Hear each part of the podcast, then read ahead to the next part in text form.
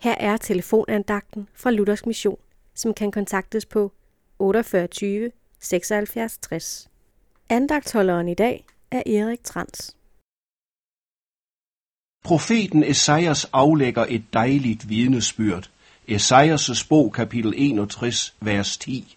Han siger, Jeg fryder mig over Herren. Min sjæl jubler over min Gud, for han har klædt mig i frelsens klæder og hyldet mig i retfærdighedens kappe. Gud har fået lov til at klæde Esajas i frelsens klæder. Han ved sig hyldet i retfærdighedens kappe, så han kan bestå for Gud.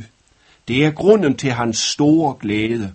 Og findes der på denne syndens jord noget, som giver større glæde og fryd end dette? Jeg ved, jeg er klædt i frelsens klæder og har mine synder forladt. Det er jeg overbevist om, der ikke gør. Vi ved, at Esajas havde været rykket ind for Guds ansigt, og var blevet afklædt alt hans eget, og se sig selv som den fortabte og urene. På denne baggrund blev det så stort, at Gud havde noget, der kunne dække hans synd, hans urenhed, ja alt, hvad der skilte ham fra Gud. Ja, og det har Gud også til dig, som lytter.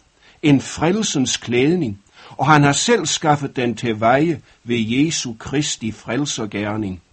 Og hos Jesus får du alle dine synder forladt, og tilregnet alt, hvad han er og har gjort. Der er du klædt for det fuldkommende Guds rige. Amen.